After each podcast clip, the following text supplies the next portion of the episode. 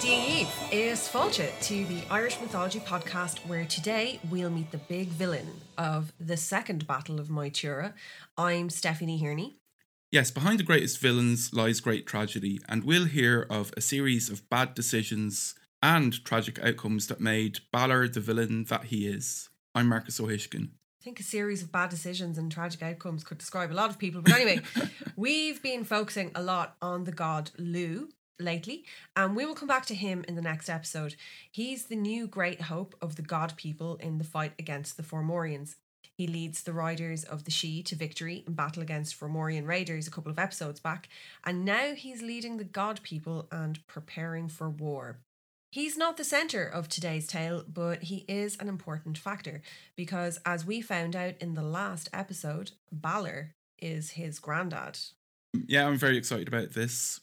Uh, Balor of the Piercing Eye, Balor the Smiter, sometimes latterly known as Balor of the Evil Eye, has been looming in the background of a lot of our stories, but we've never actually got to meet him, except for a brief appearance in the after credits scene of the last episode of season one.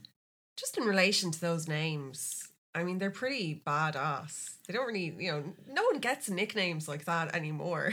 No, You no. it's all like abbreviations of names and I don't know. Yeah. anyway. Like imagine, you know, Marcus of the Piercing Eye. Like, it'd be a great name. Anyway, Bres has been the villain up to now, but it's always been Balor in the shadows pulling the strings. When Bres is king of the god people, it's Balor enforcing the tribute that's been sent to his people, the Formorians. And when Bres is deposed by the Tuatha and the tribute dries up, it is Balor orchestrating the raiding and pillaging of Ireland.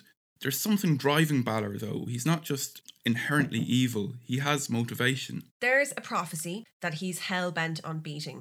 We see this a lot in mythology and sometimes in modern storytelling too, and it's often the desperation of the character trying to outwit their supposed fate that ensures the fulfillment of the prophecy. We'll talk about prophecies and villains in a bit, and we'll talk about Balor himself and his portrayal in various stories and even video games. But first, we have our story. This one isn't based on just one tale, it has elements of stories from folklore as well as a small bit of the fate of the Sons of Tuireann, and also references to the Second Battle of Moytura. So we present to you the tragedy of Balor and his piercing eye. The room, The room flickers, flickers in, in and out, and out of existence. Light, shade, dark, void.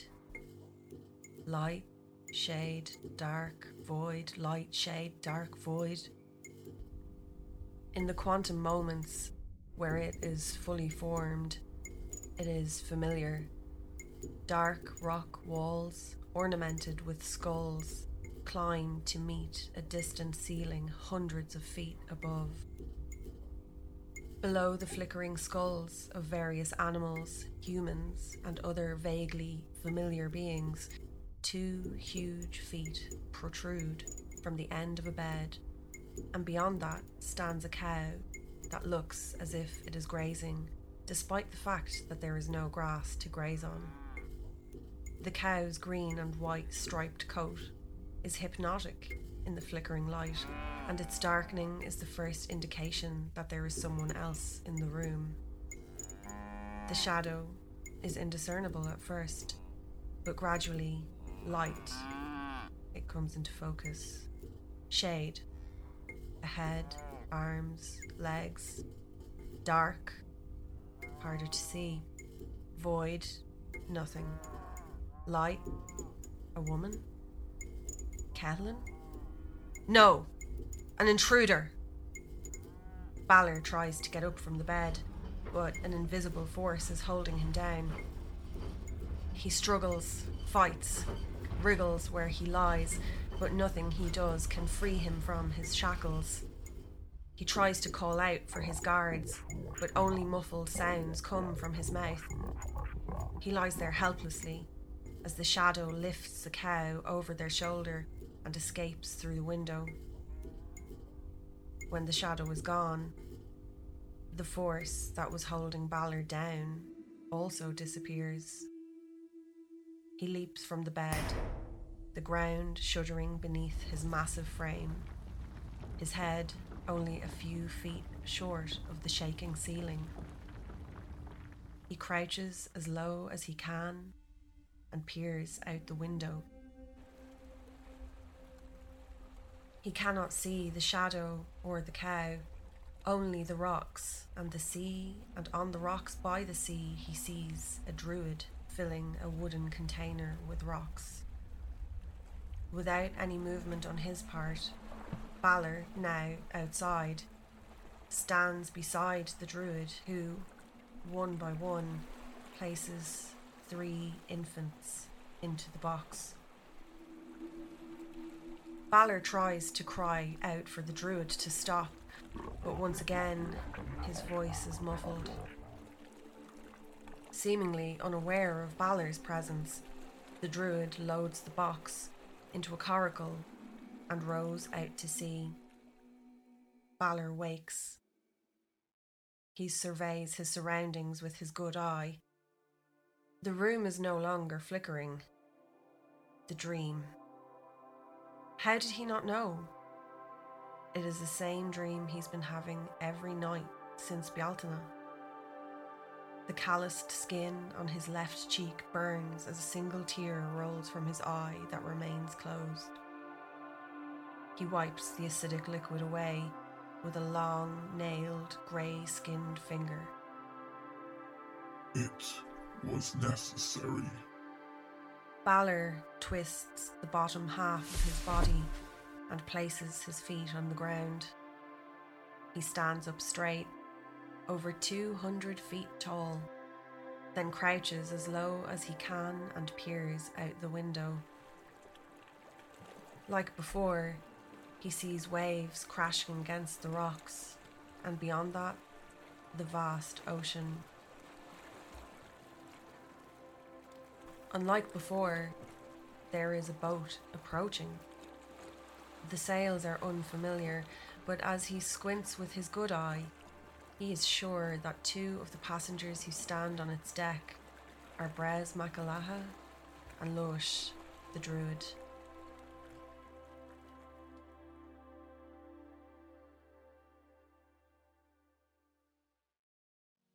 A shudder runs up Bres's spine as the hulking figure of Balor seems to materialize out of thin air. Bres turns his head towards Lewis and whispers, I'll never get used to that. Could he not, you know, make the tower a little more visible when he's having guests? Lewis doesn't take his eyes off Balor, but twists his mouth towards Bres as he replies. It has been attacked in the past. Balor feels it is better to the tremors caused by Balor's footsteps cut his reply short. Balor comes to a halt around 12 feet from the pair, as close as he can get without trampling on them with his massive feet towering above them, fully naked in his armour like grey skin. Balor hunkers down so that his head is now only 80 feet or so above the others he looks down upon them with his good eye, which is the size of a normal eye but looks tiny in his massive skull. His other eye, the one that is in proportion to his face, remains closed. Bres Macalaha, does my appearance displease you? Bres shakes his head. No, Lord Balor, it, it was the tower, see, but Loish explained. Balor laughs. Hmm. I can take other forms. Perhaps you would feel less threatened by this. Right before the eyes of Bres and Loish, Balor transforms into the shape of a little boy with short red hair. Bres is speechless. He looks around at Lush, who doesn't seem to be phased at all This is the form I took when I stole the bloody cow that caused me so much trouble, the boy Balor replies. It was no trouble in the end, Luish interjects. The boy Balor scowls at the druid. Not for you, it seems. Tell me, are you sure you finished the job? Bres looks from Luish to the boy Balor and back again, clearly unaware of what they are talking about. Yes, Lord, as sure as I can be, the druid replies. The hesitation in his voice does not go unnoticed by the boy, who gives him a lingering look of suspicion. Why do you ask? says Loish, hoping to deflect some of the attention. Balor transforms back to his original form. I've been having dreams. Before Balor can continue, or Loish can inquire about the dreams, Bres gets his voice back. Wait, you you can change shape? Can you only turn into a boy or I can take any form I wish. and you choose Bres stops and reconsiders his words. I mean no disrespect, my lord, but have you ever considered taking another form that doesn't stand out so much? This is my true form. So many of our people hide theirs for the benefit of outsiders. Bres stops to consider this latest piece of information, but before he can ask any more questions, Lush, who is clearly losing his patience, butts in. Lord Balor, would you care to elaborate on these dreams? Yes. But we'll go to Catelyn. I want to hear her opinion. Why don't you tell me why you are back without the troops I gave you while we're on the way?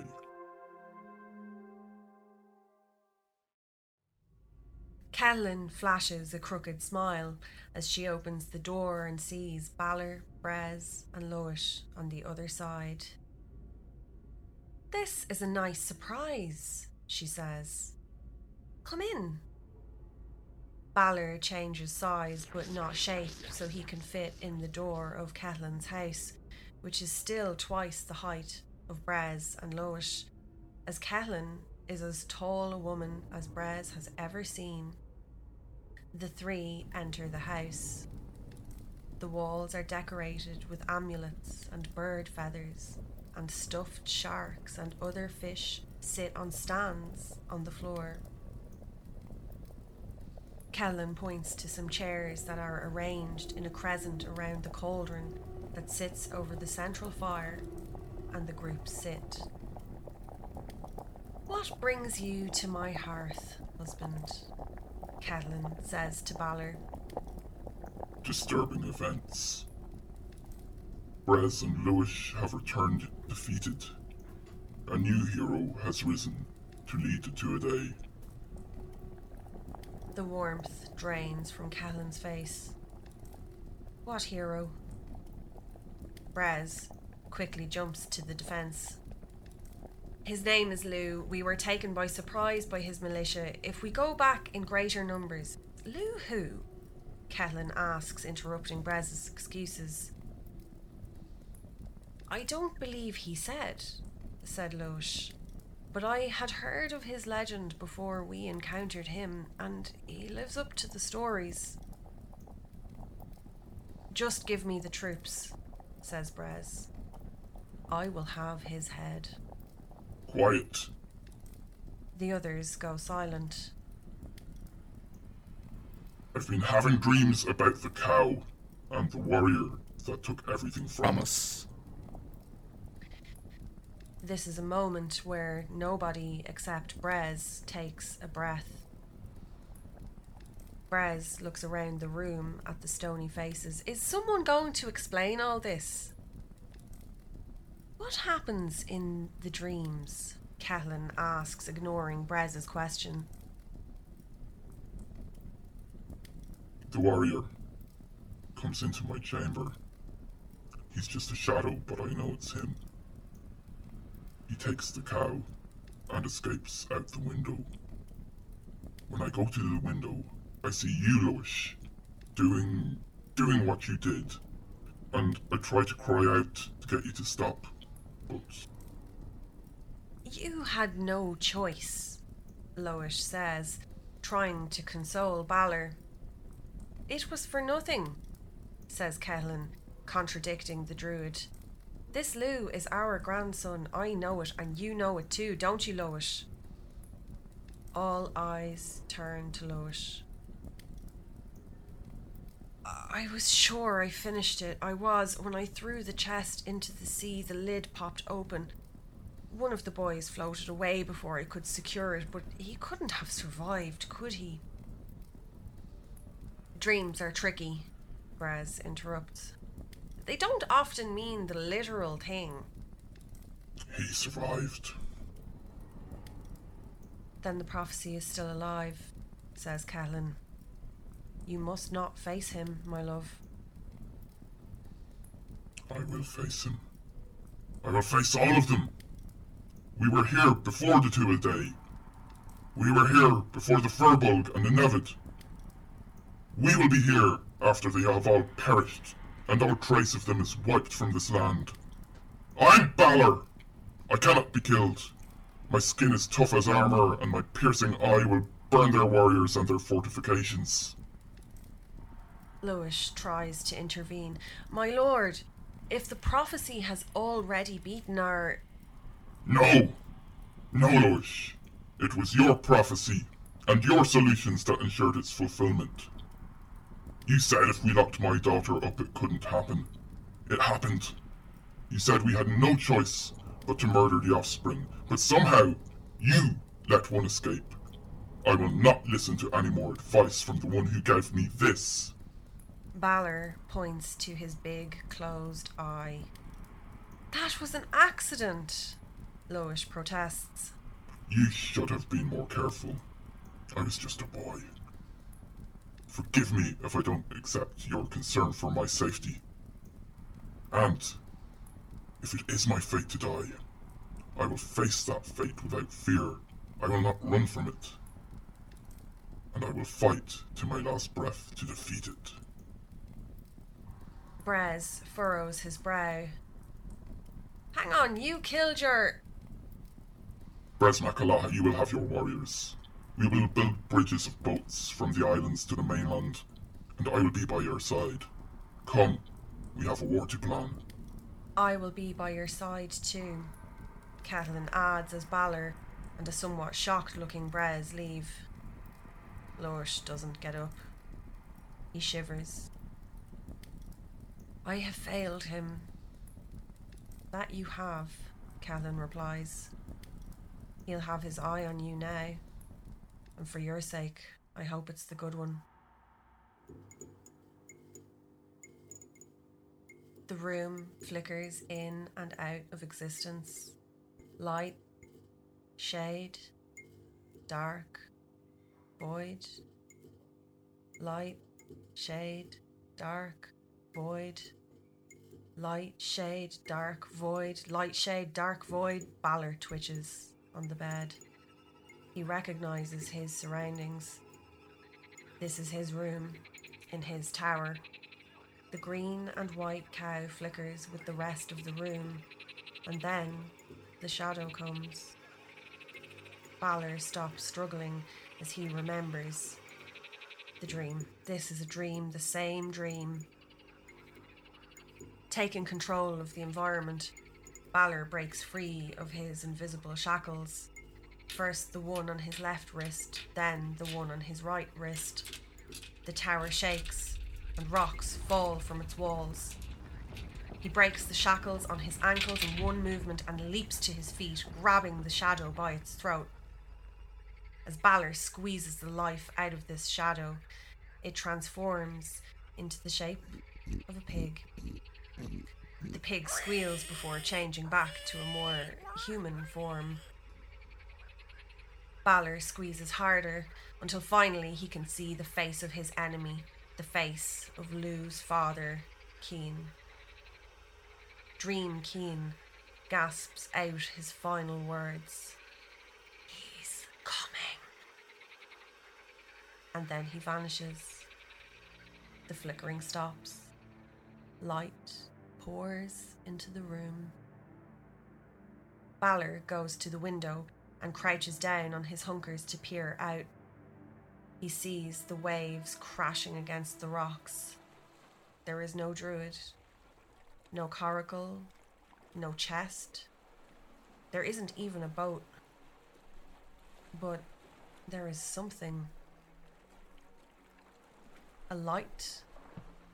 Lightning? No. Balor squints with his good eye to try and make out what it is. A man? Yes, it is. A youth with golden flowing hair held in by a gold headband. He is holding something in his right hand, something bright, a shining spear. He lifts it above his head and throws it towards Balor. Balor wakes.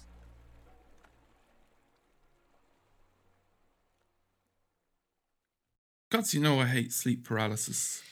Yeah, it's awful. For those who have never heard of this condition, it's basically where the mind wakes up, but the body is still asleep. So when we dream, the body is paralyzed to prevent us from acting out the dream. But when this happens, it's sort of as if you are being held down by some invisible force, and it's terrifying. For anyone who's ever experienced it, is gonna know it's it's awful. Yeah. The first time it happened to me, I was like, "What?" I didn't, I didn't know at all what was happening. But anyway, Yeah, you wouldn't like it's, it's, it's- like your eyes can still be in REM mode, you know, rapid eye movement, which is like when you're actually dreaming. So it can often create hallucinations, and it can seem as if there's somebody else in the room. And this is often described as hag attack. I also read that in in China that it's called ghost oppression, which I think is actually a really good name for a band. Ghost Oppression. Yeah, There probably is a band called Ghost I, I googled it actually the other day, and there isn't. Well, I couldn't find one anyway. We should let's start a band called Ghost Oppression. Yeah. Then heard it here first. Anyway, sleep paralysis. Yeah, so it can be accompanied by a feeling of pressure that's on your chest, as if someone is sort of sitting on you, and when you try to speak, your voice sounds muffled, as if there's something over your mouth. And sometimes you can actually see a presence that looks like a shadow. Yeah, it's very, very scary. I, I don't get it frequently now, but I went through a spell years ago where it was happening a few times a week. Um, I get the whole, you know, being held down bit, but then, and I've actually read that this is a very rare symptom. It would feel like somebody was dragging me out of the bed. And like, could you see anyone? No, it was more like feeling a presence, but also you could feel the the grabbing of the wrists, you know, and it was very tight. And this being that I was hallucinating or whatever was dragging me upwards uh, out of the bed, like towards the towards the ceiling. And the weirdest thing was, and I haven't actually seen this anywhere on the internet. When I eventually woke up, I'd have red marks on my wrists as if there had actually been somebody grabbing them. That sounds awful. It was, yeah. Yeah. Um sorry, that thing with the red the marks on Yeah. your wrists, I'm a bit like, what? I feel like that sort of I don't know, you might read you'd be more likely to read about that in some kind of supernatural type Yeah, yeah. group. Anyway, at the start of our story today, Balor is going through a spell of sleep paralysis. But the things that are happening in his dream or hallucination are representations of things from his past. Yeah, he kind of goes from sleep paralysis back into regular dreaming. Now, the sleep paralysis part represents the story of An Glasgownin.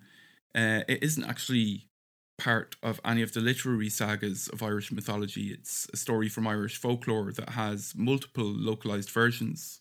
The version we drew from is the one recorded by Lady Augusta Gregory in her books Gods and Fighting Men. And Balor's home here is Tory Island, off the coast of Donegal. In this version of the story, the glass gown, a magic cow that always gives good milk, is in the possession of Cian, who later becomes Lugh's father. Balor desperately wants the cow, so while one of Cian's brothers is minding the cow for him, Balor changes form into a little boy and tricks the brother into leaving him with the cow, which of course he steals and takes back to Tory Island. The other plotline in this story, which ends up intersecting with the first, is that a Formorian druid prophesizes that Balor will be killed by a grandson. As he doesn't have any grandchildren at the time and has only one daughter, who is sometimes called Etna or Ethliu, he locks her away in a tower guarded by 12 women. Now, Ethliu falls in love with a man that she dreams about, and this man turns out to be Cian, Cian gets advice from a druidess who tells him that the cow will never be recovered as long as Balor lives, but also tells him of the prophecy. So Cian goes off to Balor's dressed as a travelling queen and requests shelter of the women who are guarding Ethliu. When Cian gets alone with Ethliu, he reveals who he really is, and she realizes that this is the man from her dreams. And well, you can guess the rest. The whole cross dressing element of this is interesting because it occurs in several other mythologies. Both Thor and Odin uh, dress as women in Norse mythology for various reasons. Thor's is because his hammer has been stolen, and the giant who has stolen it wants Freya's hand in marriage in return for getting Mjolnir back.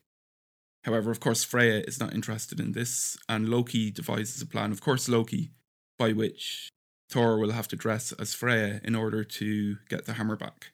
And Mjolnir also, is the name of the hammer, just for people who are yeah, I think I think there. And also in Greek mythology, Achilles is dressed in women's clothes by his mother to avoid being taken to the Trojan War. I wonder did he wear heels? Oh my god! Jeez, tonight. Do you know? the war was lost for want of want of a good heel plaster. Oh god. Anyway, it isn't just the men at this crack either. In the Odyssey, Athena dresses as a man on several occasions. And there's a whole separate mythological tradition of actually changing gender, but this story doesn't fall into that category. And actually, I think we should do a whole episode on that.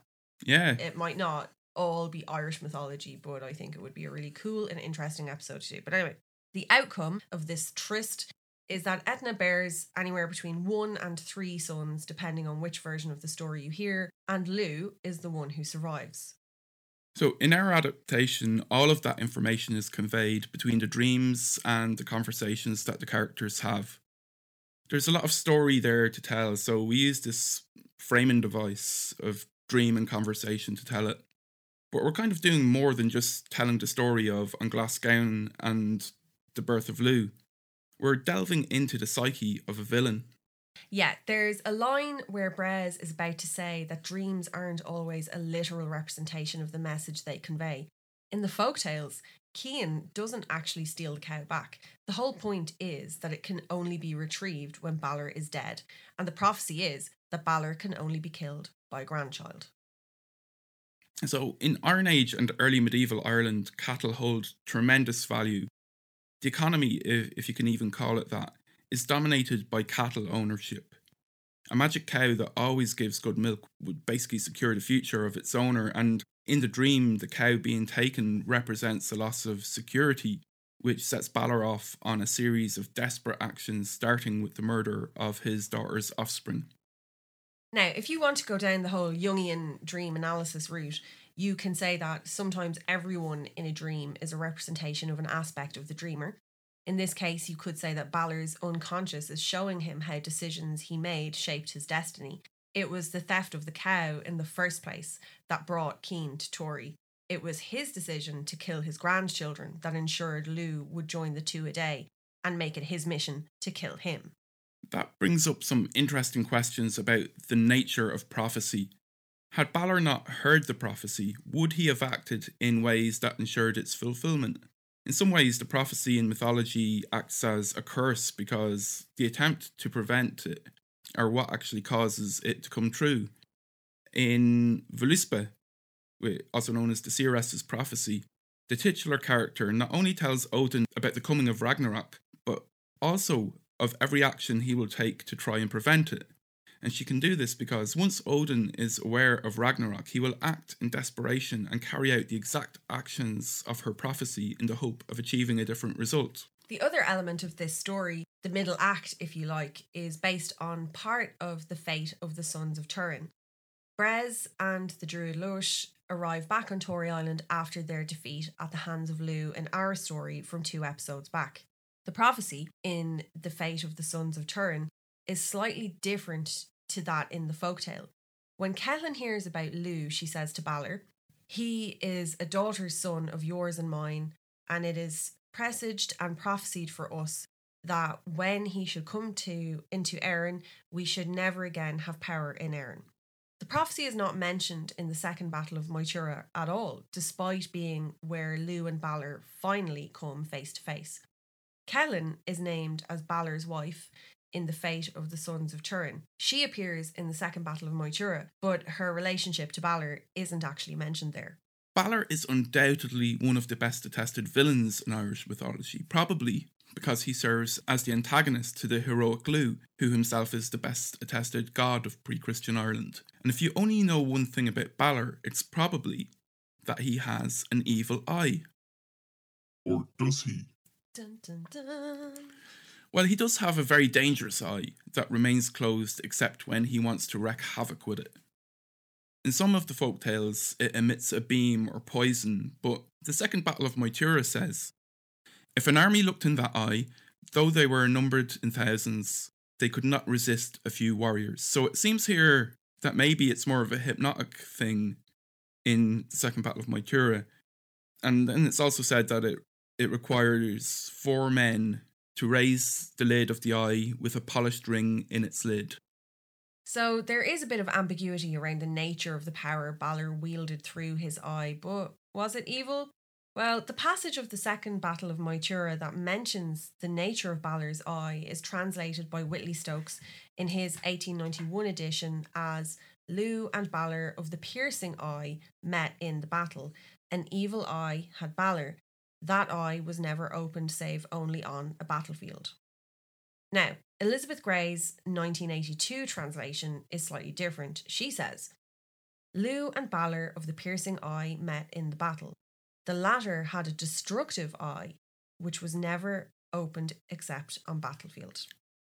The word in the original Middle Irish text that Stokes translates as evil and Gray translates as destructive is mildagach.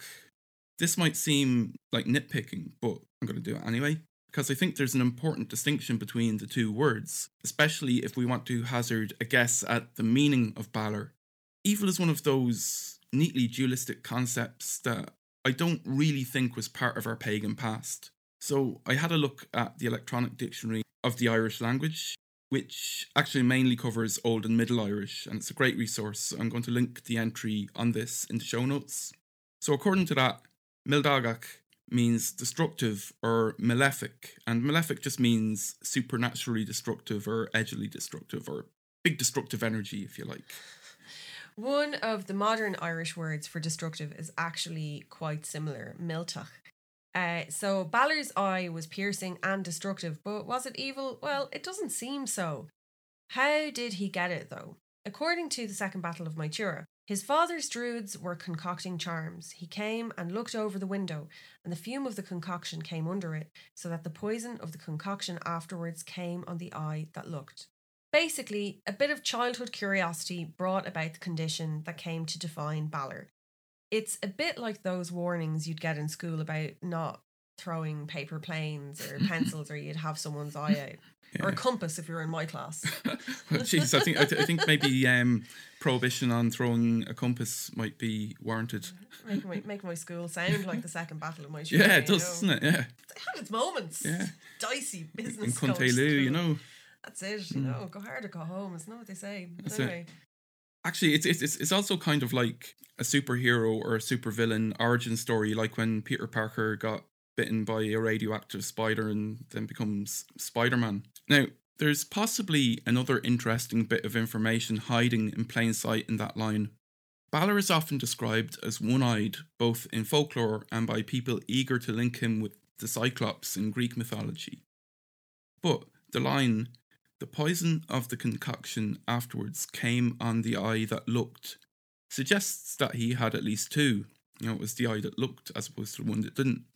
I've actually seen claims that he had three eyes, two regular ones, and the extra one on his forehead or on the back of his head, but there's no information in the medieval sagas other than the aforementioned line.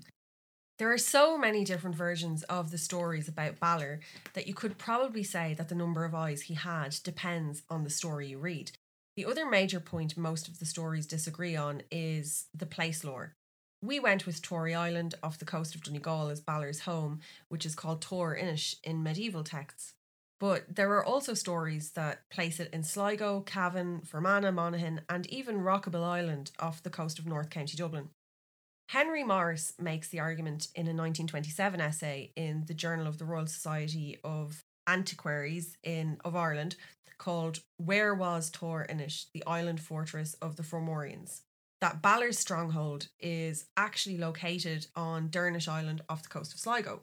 But he bases this off information in the pseudo historical Book of Invasions that says the Nevid, the people who occupied Ireland before the Bolg, pay their taxes to the Fomorians in Sligo.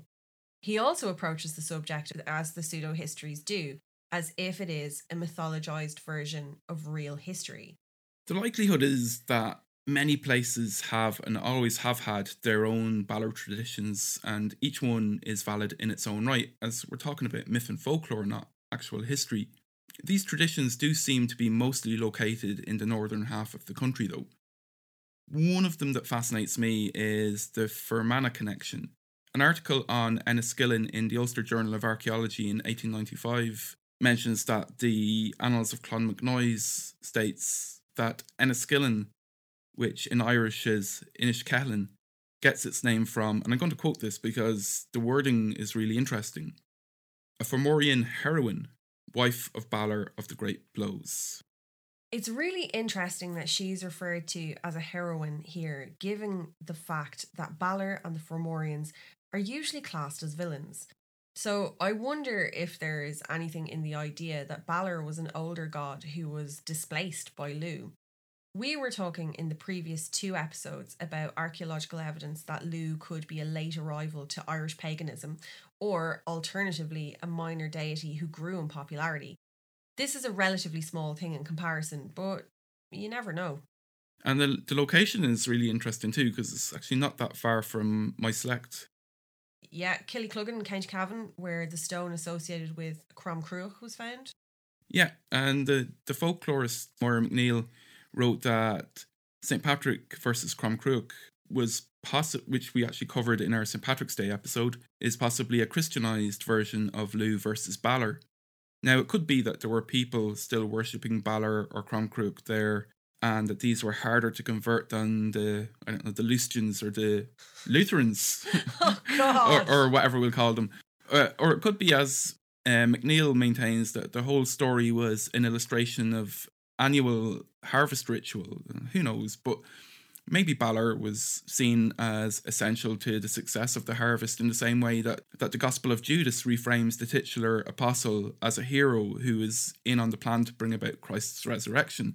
Balor and Cruach so could represent some sort of annual ritual sacrifice to Lugh and later Saint Patrick. Like so, in that sense, being absolutely essential to the cycle of the year and not evil. Or, as some speculate, Balor represents the scorching summer sun that endangers crops, and Lugh would symbolise his defeat when the harvest is bountiful.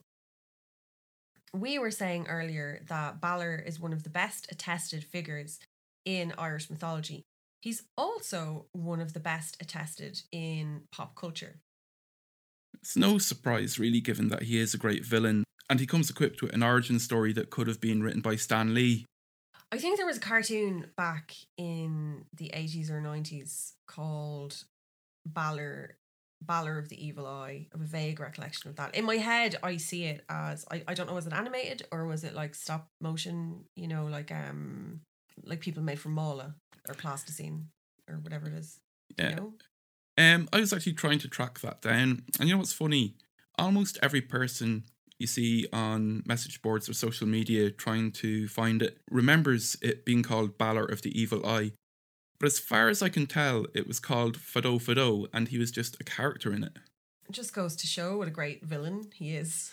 Yeah, and also the, the, the, what I've what I've seen people discussing this show was that some of them think it's animated, just cartoon, and some of them think it's stop motion like that. And maybe they're everybody's thinking of two different programs, like so. Because I haven't been able to find a video of it. Just that this show called Fado Fado existed, and it was about that type of thing. Actually, do you know that you can all Did I dream this, Matt? or uh, it's like it's like the um Is that the Mandela effect? Yeah yeah. yeah. So some of us came from a universe where it was called Balor of the Evil Eye and something. Anyway, um, did you know that you can fight Balor in Assassin's Creed Valhalla? You know well.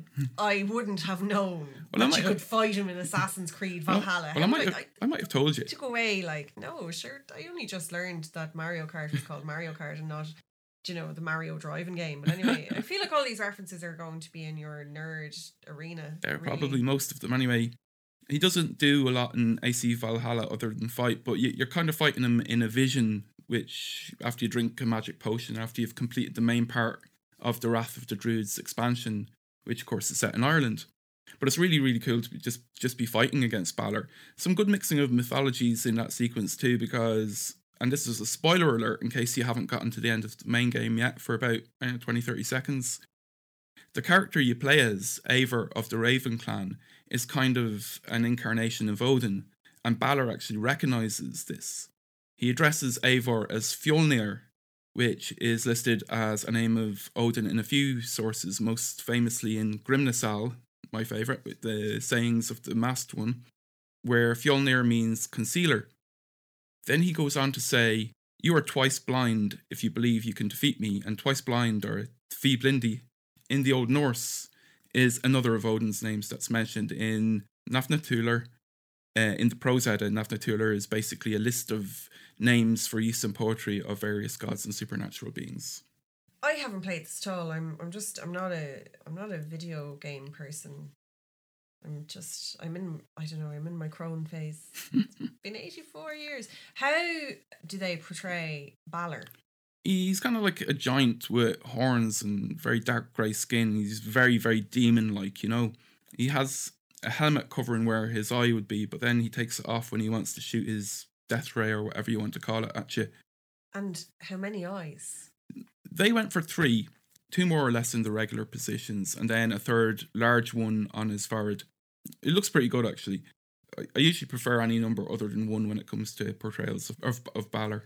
I love that you have a preferred, you know, your preferred portray- like number of eyes for how you like Balor to be portrayed. Anyway, Yeah, no, I just think that the whole Cyclops thing is too kind of it, it's, it's too distracting. Like, yeah, yeah, but for some reason, actually, he has Angay Volg in his in his possession, which is Cuchulain's spear, and you get to take it if you win. So after that, I was running around fighting with both Angay Volg and Gungnir Odin's spear, which was a lot of fun. But anyway, we probably should do a bit more of an in-depth thing on that Wrath of the Druids DLC and uh, AC Valhalla in general because they they're really worth delving into. They do interesting things with the mythology, even if it's not always what I would necessarily do.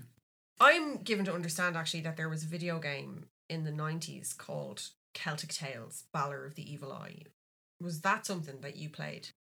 Not at the time. I don't th- actually think we had a PC at home in '95, but I did play it recently when I was actually kind of doing research for this episode. Um, it's online. You can download it or stream it, and I just streamed it for a while to see what it was like. And did uh did it conform to your preferred portrayals of Balor in that in that version? Um, yeah, well, I didn't actually get to meet him because I only played it for you know about half an hour, and uh, I presume you only get to meet him at the end. But on on the front cover, it, it looks like representations you see of Odin with a grey beard, one of those Viking style visor helmets. Um, How many eyes? pretty sure it was two. I'd say I actually would have been mad into it at the time. It's one of the old school turn based role playing games. Um, you, you pick a hero to play as, and these include Lugh, Manannán, and the Morrigan, but also characters that are not from the mythological cycle like Cuchulainn and Finn McCool. Beginning of it actually is similar to what's happening in the Second Battle of Moytura, and the Fomorians are levying their taxes on the tribes of Ireland. And basically, your role is to unite all the tribes and fight against the Fomorians. But at the start, you have to just go along and pay the taxes because you aren't strong enough to fight yet. So you have to farm and build settlements and the kind of thing like you'd get in games like Civilization or Age of Empires or Populous, which I had on the Amiga, which was a Greek mythology based one. There's real echoes of Balor with Sauron in the Lord of the Rings trilogy. I'm assuming people listen to the show have some knowledge of Lord of the Rings, but basically, Sauron is the big villain, and there's a passage about him in the third book, Return of the King, and I'm going to read that out here. Far off the shadows of Sauron hung, but torn by some gust of wind out of the world, or else moved by some great disquiet within. The mantling clouds swirled, and for a moment drew aside, and then he saw, rising black, blacker and darker than the vast shades amid which it stood, the cruel pinnacles and iron crown of the topmost tower of Barad-dûr. One moment only it stared out, but as from some great window immeasurably high there stabbed northward a flame of red, the flicker of a piercing eye, and then the shadows were furled again, and the terrible vision was removed. Now, Tolkien said that there was very little influence from what he called Celtic mythology on his Middle Earth stories, but Sauron's eye sounds very like Balor's. He even used the exact phrase piercing eye, which is one of Balor's epithets, and he lives in a tower.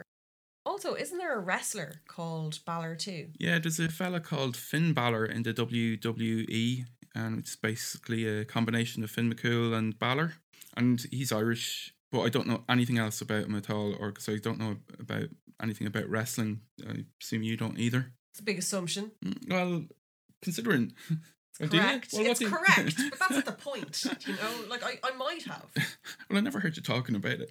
Anyway, I do have a friend who's big into it. I'll Um, tell you everything I'm so interested here's in. Anyway, go on.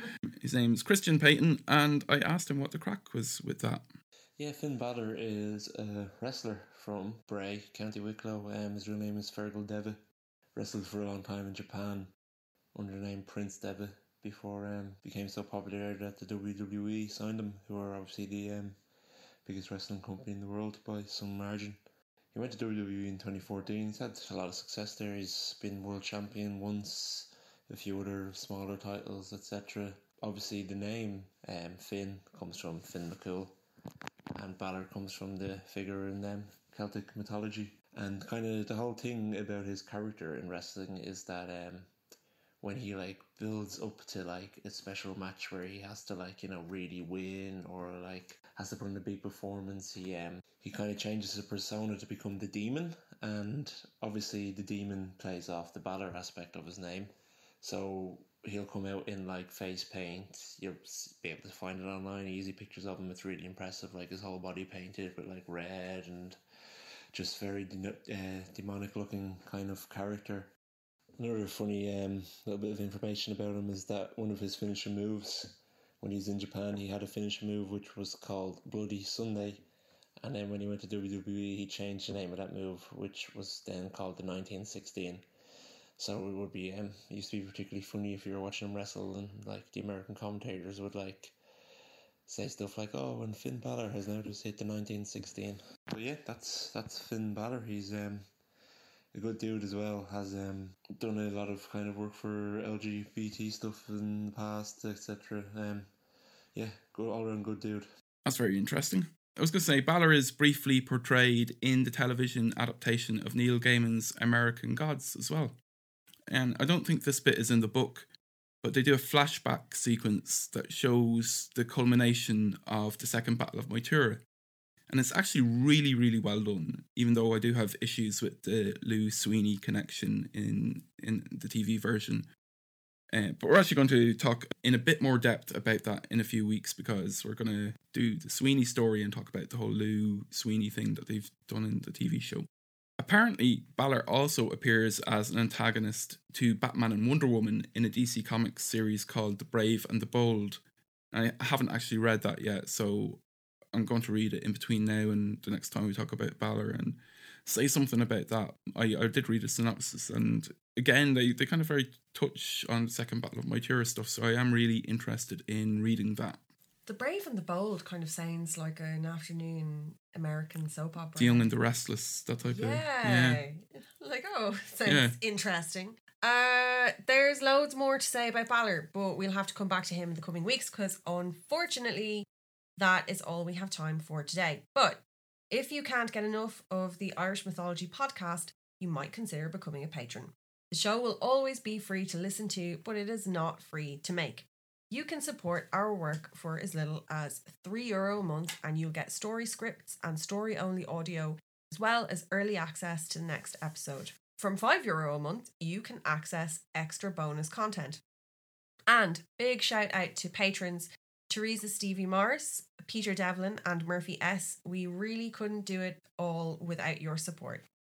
But if you don't have cash to spare right now and you want to support us, you could share our episodes with friends and family on social media.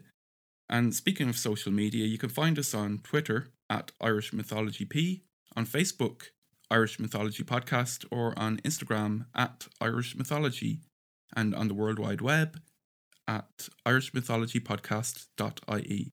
And if you're listening on Apple Podcasts or another platform that includes ratings and you like the show, do us a favour, give us a five star rating. It really helps us reach a wider audience. And don't forget, share those episodes. You'll be rewarded by the gods. You'll be rewarded handsomely. And listen, if you're one of those people that comes from the neck of the universe that where that program was called Balor of the Evil Eye, will you give us a shout? Because I feel like I'm absolutely losing my mind here, you know? Uh, but until then, we'll see you next time on Irish Mythology Podcast. Slán. You have been listening to the Irish Mythology Podcast.